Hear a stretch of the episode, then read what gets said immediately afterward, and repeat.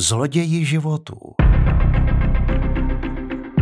Díl druhý. Poslední klient. V nejvyšším patře panelového domu je v ložnici objevena zavražděná prostitutka.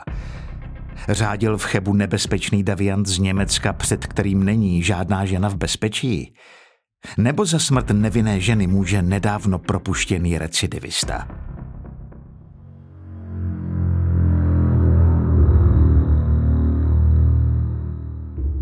Duben 2008. Na okresní oddělení kriminálky v Chebu vchází jedna z místních prostitutek.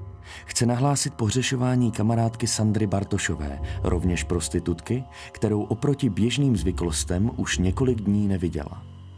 Vyděšená žena ve středních letech navíc policistům tvrdí, že naposledy Bartošovou viděla, jak s klientem odchází do jeho bytu. Od té doby se po ní slehla zem. Případ si brzy převzala krajská kriminálka, na což po letech vzpomíná její bývalý vyšetřovatel Radovan Macák. Byla schopná pouze určit vchod a přibližně, přibližně teda asi, který, o který byt se jedná. Jméno toho zákazníka nevěděla, zhruba ho popsala ale dost naléhavě jako říkala, že má, že má strach, jestli se té kamarádce něco nastalo, že tohle to nikdy v minulosti jako neproběhlo, že by třeba se nevozvala nebo něco podobného. Kriminalisté se díky kombinaci popisu posledního klienta a ochotě nájemníků v domě dostávají k informaci, že muž s tímto popisem má bydlet v posledním patře omšelého paneláku. Jeden ze sousedů dává policii informaci, že nedávno slyšel z bytu hluk a křik. Dokonce šel zabušit na dveře, poté ale křik utichl a dál to proto neřešil. Nejdřív teda se snažili kolegové dozvonit, nikdo nereagoval, od těch sousedů se dověděli, že už zhruba týden toho majitele nebo nájemníka toho bytu neviděli. A protože se jednalo o dvojici kolegů kriminalistů, kteří jsou takový docela vozovkách akční. Ten jeden z nich eh, vím, že i nějak lezl po skalách a podobně, tak udělali, aby nemuseli vyrážet dveře, protože fakt nebyla jistota, jestli tam se něco za těma v tom bytě nachází, nedej bože, třeba mrtvola tak vylezli na střechu a ten jeden se prostě lanem z té střechy spustil k oknu, protože tím, že to bylo vlastně byt hned pod střechou, tak nahlí dovnitř no a přes okno viděl, viděl na posteli ležet prostě mrtvý tělo ženy. Eh, zabalené v, nějakých, v nějakým igelitu a podobně. V tu chvíli už o zbytečné škodě za vyražené dveře nemůže být řeč. Policisté okamžitě vstupují do bytu a v ložnici skutečně objevují mrtvolu obalenou v potravinové fólii a částečně zastlanou v posteli. Tělo už je navíc ve značném stádiu rozkladu. Nikdo další v bytě není. Vrah svoji oběť nechal v bytě a zmizel. Krajská kriminálka tak okamžitě začíná pátrat po tom, zda se mu to podařilo beze stopy. V takových případech samozřejmě mm, například vyšetřovatel si musí zajistit přítomnost eh, soudního znalce z ústavu soudního lékařství, který nějakým způsobem na místě provede první ohledání toho mrtvého těla, potom samozřejmě zajišťování z toho přetření u těch sousedů, takže teď už to nebylo jenom takové informace, ale poměrně, poměrně podrobné zjišťování u těch sousedů v tom baráku a e, kolem dokola. Během, během jednoho, dvou dnů teda bylo zřejmé, že ten e, byt obývá e, syn majitelky toho bytu. Ten, ten, ten syn se jmenoval pan Šorm. Šorm rozhodně není žádný svatoušek. V 90. letech byl pravomocně odsouzen na 6 let za znásilnění a v trestním rejstříku má i vydírání. Taková minulost z něj ještě rovnou nedělá vraha. Kriminalisté se ale nehodlají drbat levou rukou za pravým uchem. Proč by pátrali Bůh ví kde, když před sebou mají člověka s takovou historií? V tu chvíli jsme nějakým způsobem věděli, že asi zřejmě pachatelem může být on. V bytě se nenacházel, neměli jsme na něj žádný kontakt. Takže zašlo klasický pátrání, klasický kolečko, zjištěný popis. Pana Šorma jsme za dva dny, myslím si, že za dva dny se povedlo zadržet v Chebu v jedné restauraci, kdy teda paradoxně zase z prostředí těch prostitutek, protože ty si to mezi sebou samozřejmě řekli, že v tu chvíli ta paní Bartošová je mrtvá a že a zřejmě asi to spáchal eh, tenhle ten člověk, tak přišla informace, že sedí v nějakém baru, tak byl zadržený Takže v tomhle případě ta práce nebyla tak, tak složitá na to jeho dopadení. Od první chvíle, kdy jsem, kdy jsem s panem Šormem mluvil, tak eh, odmítal jakoukoliv vinu, odmítal cokoliv, že by někomu ublížil nebo že mi něco provedl. Prostě byl, byl jednoznačně mm, jako naladěný negativně, ne, ne, ne, já se s váma nebudu bavit a dokažte mi to. Macákův tým zjišťuje, že Šorm v nevyužívaném bytě své matky bydlí přibližně tři týdny, tedy stejnou dobu, jako je na svobodě po odpikání posledního trestu. Vlastní střechu nad hlavou po propuštění z výkonu trestu neměl. Vlastní matka mu poskytla byt, aby syn neskončil kdesi na ubytovně, v horším případě na ulici. Pokud ale neměl peníze ani na základní potřeby, mohl si dovolit společnost lehkých dívek? Na případ zavražděné prostitutky si Macák dobře pamatuje kvůli neobvyklému způsobu policejní práce. Dokazování viny tomu panu Šelmovi se musel jako vyšetřovatel dělat úplně obráceně.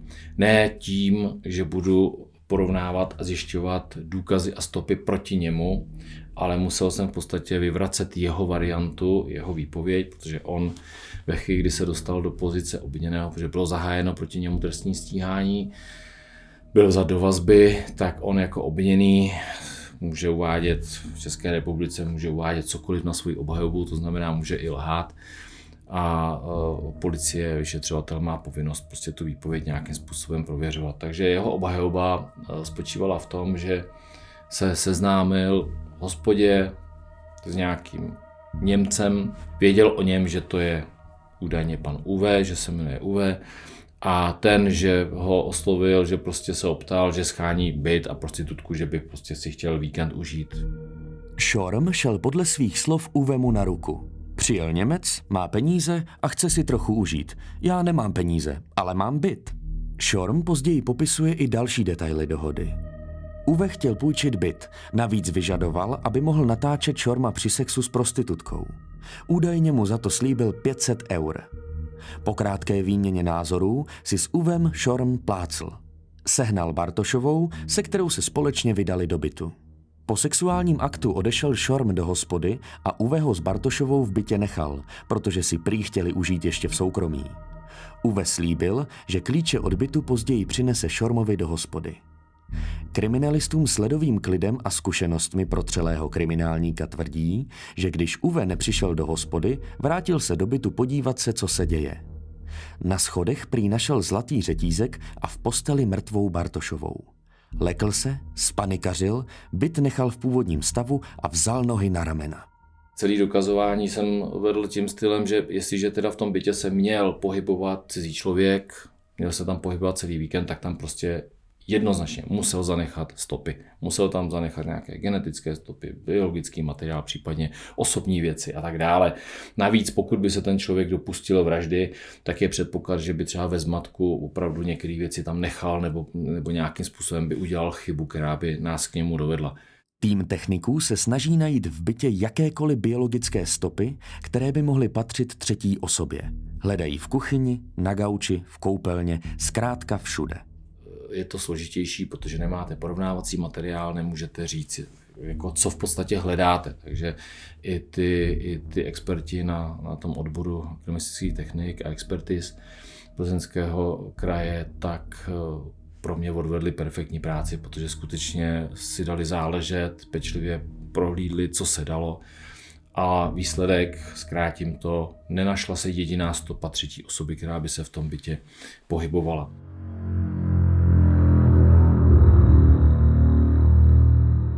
Šorm kriminalistům u výslechu tvrdí, že s mrtvým tělem Bartošové nemanipuloval. Jak se ale jeho otisky dostaly na potravinovou folii, ve které bylo tělo zabaleno, logicky vysvětlit neumí. Stejně tak si neví rady s otázkou, proč tedy na folii nejsou otisky třetí osoby.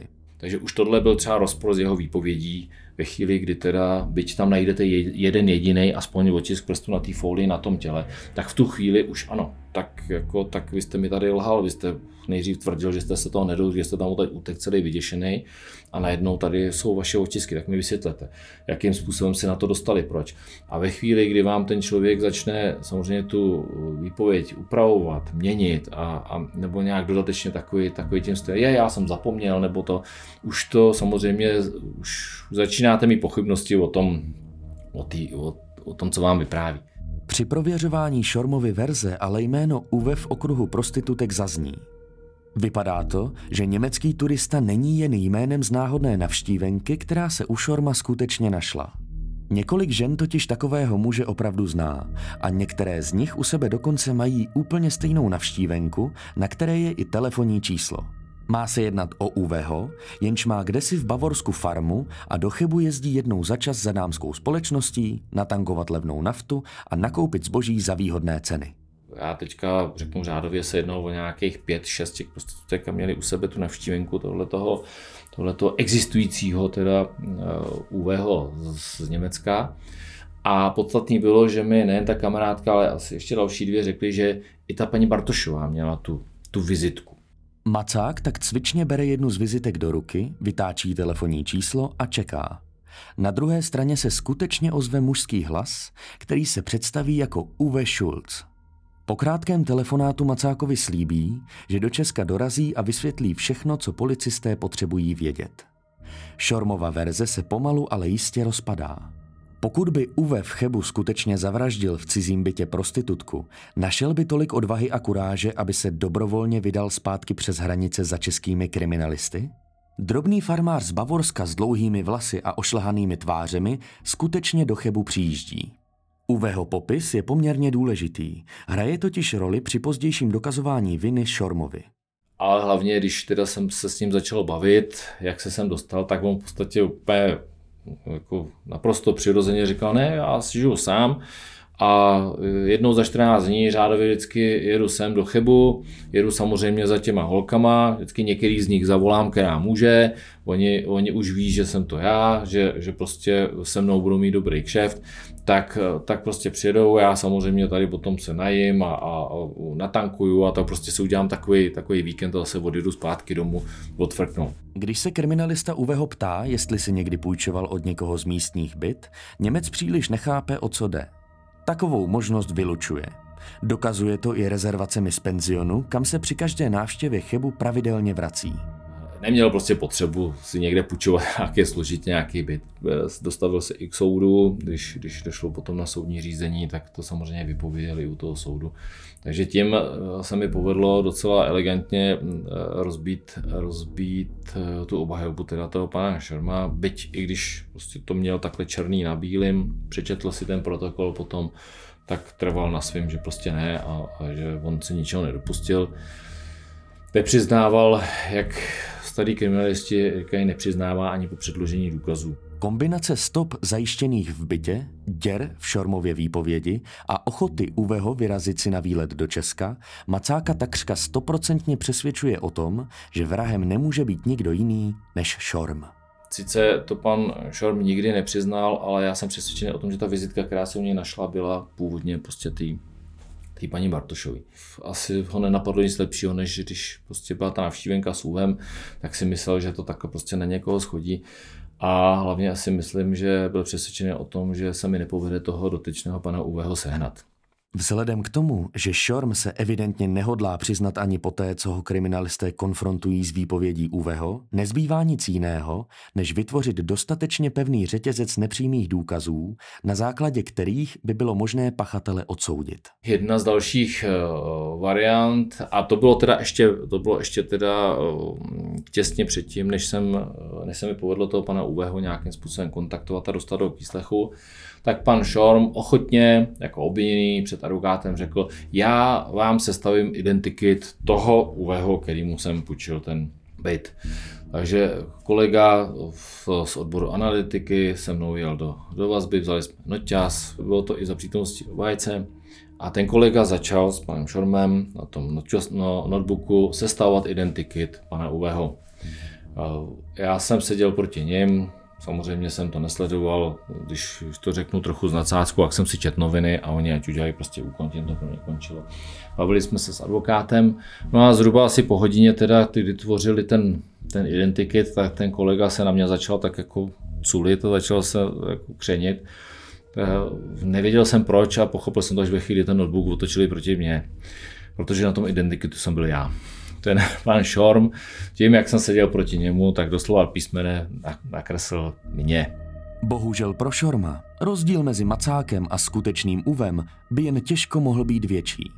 Zatímco Uve je drobný dlouhovlasý muž, urostlý vyšetřovatel od svých 25 let nepotřebuje hřeben to byl takový další pro mě, eh, ne, ne, ne důkaz, ale, ale taková indicie to, že prostě ten Sean, pan Sean si vymýšlí, vyloženě vymýšlí, protože neměl ani tolik fantazie, aby, aby jako ten identikit nakreslil někoho jiného, ale nakreslil to, toho, kdo seděl proti němu, což jsem byl já. Takže to bylo takový docela, docela jak pobavení. Celý případ se dostává v roce 2008 před krajský soud v Plzni. Šorm využívá své právo nevypovídat a pouze odkazuje na písemnou výpověď, kterou kriminalistům poskytl přibližně čtvrt roku před soudním jednáním.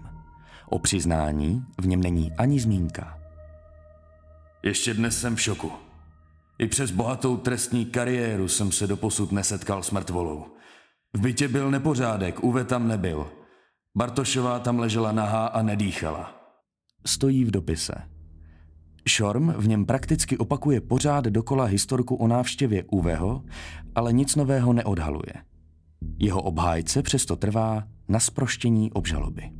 Soud však historce na základě řetězce nepřímých důkazů nevěří.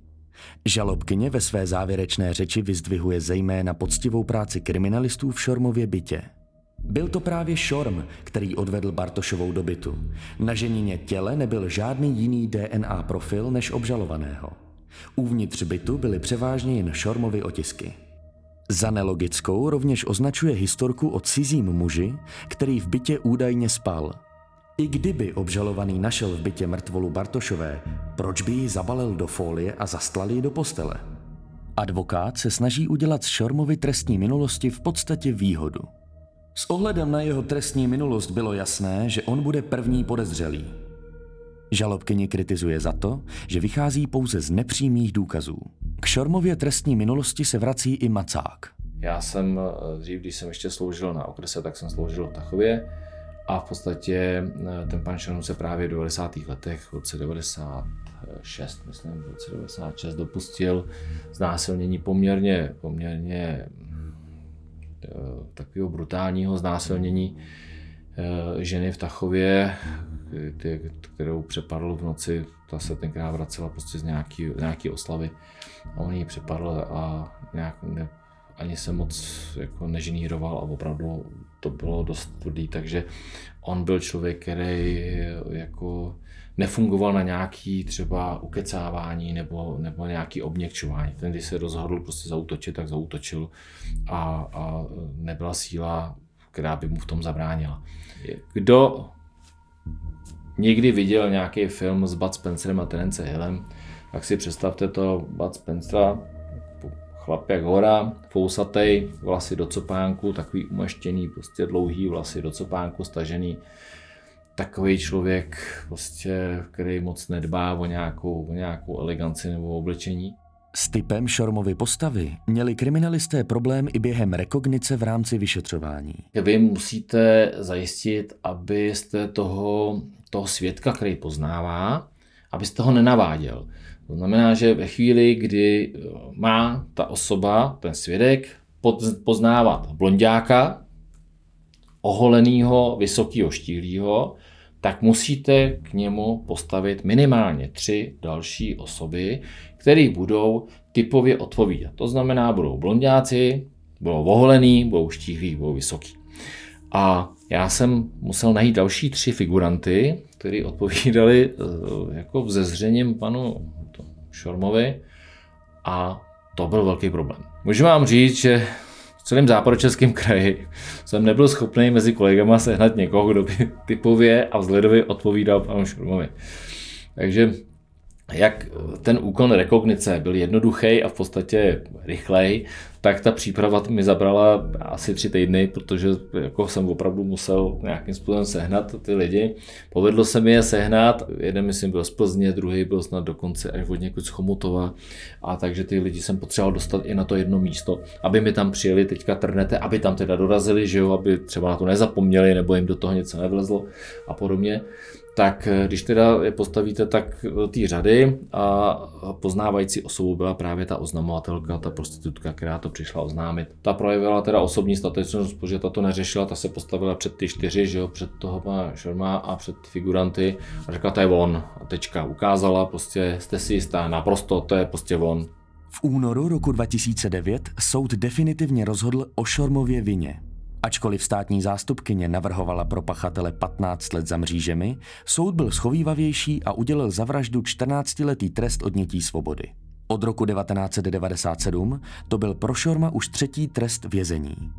Po šestiletém trestu za znásilnění si v roce 2006 začal odpikávat trest za vydírání. K vraždě v bytě své matky došlo pouhých 16 dní po propuštění z výkonu trestu. K vraždě se Šorm nikdy nepřiznal.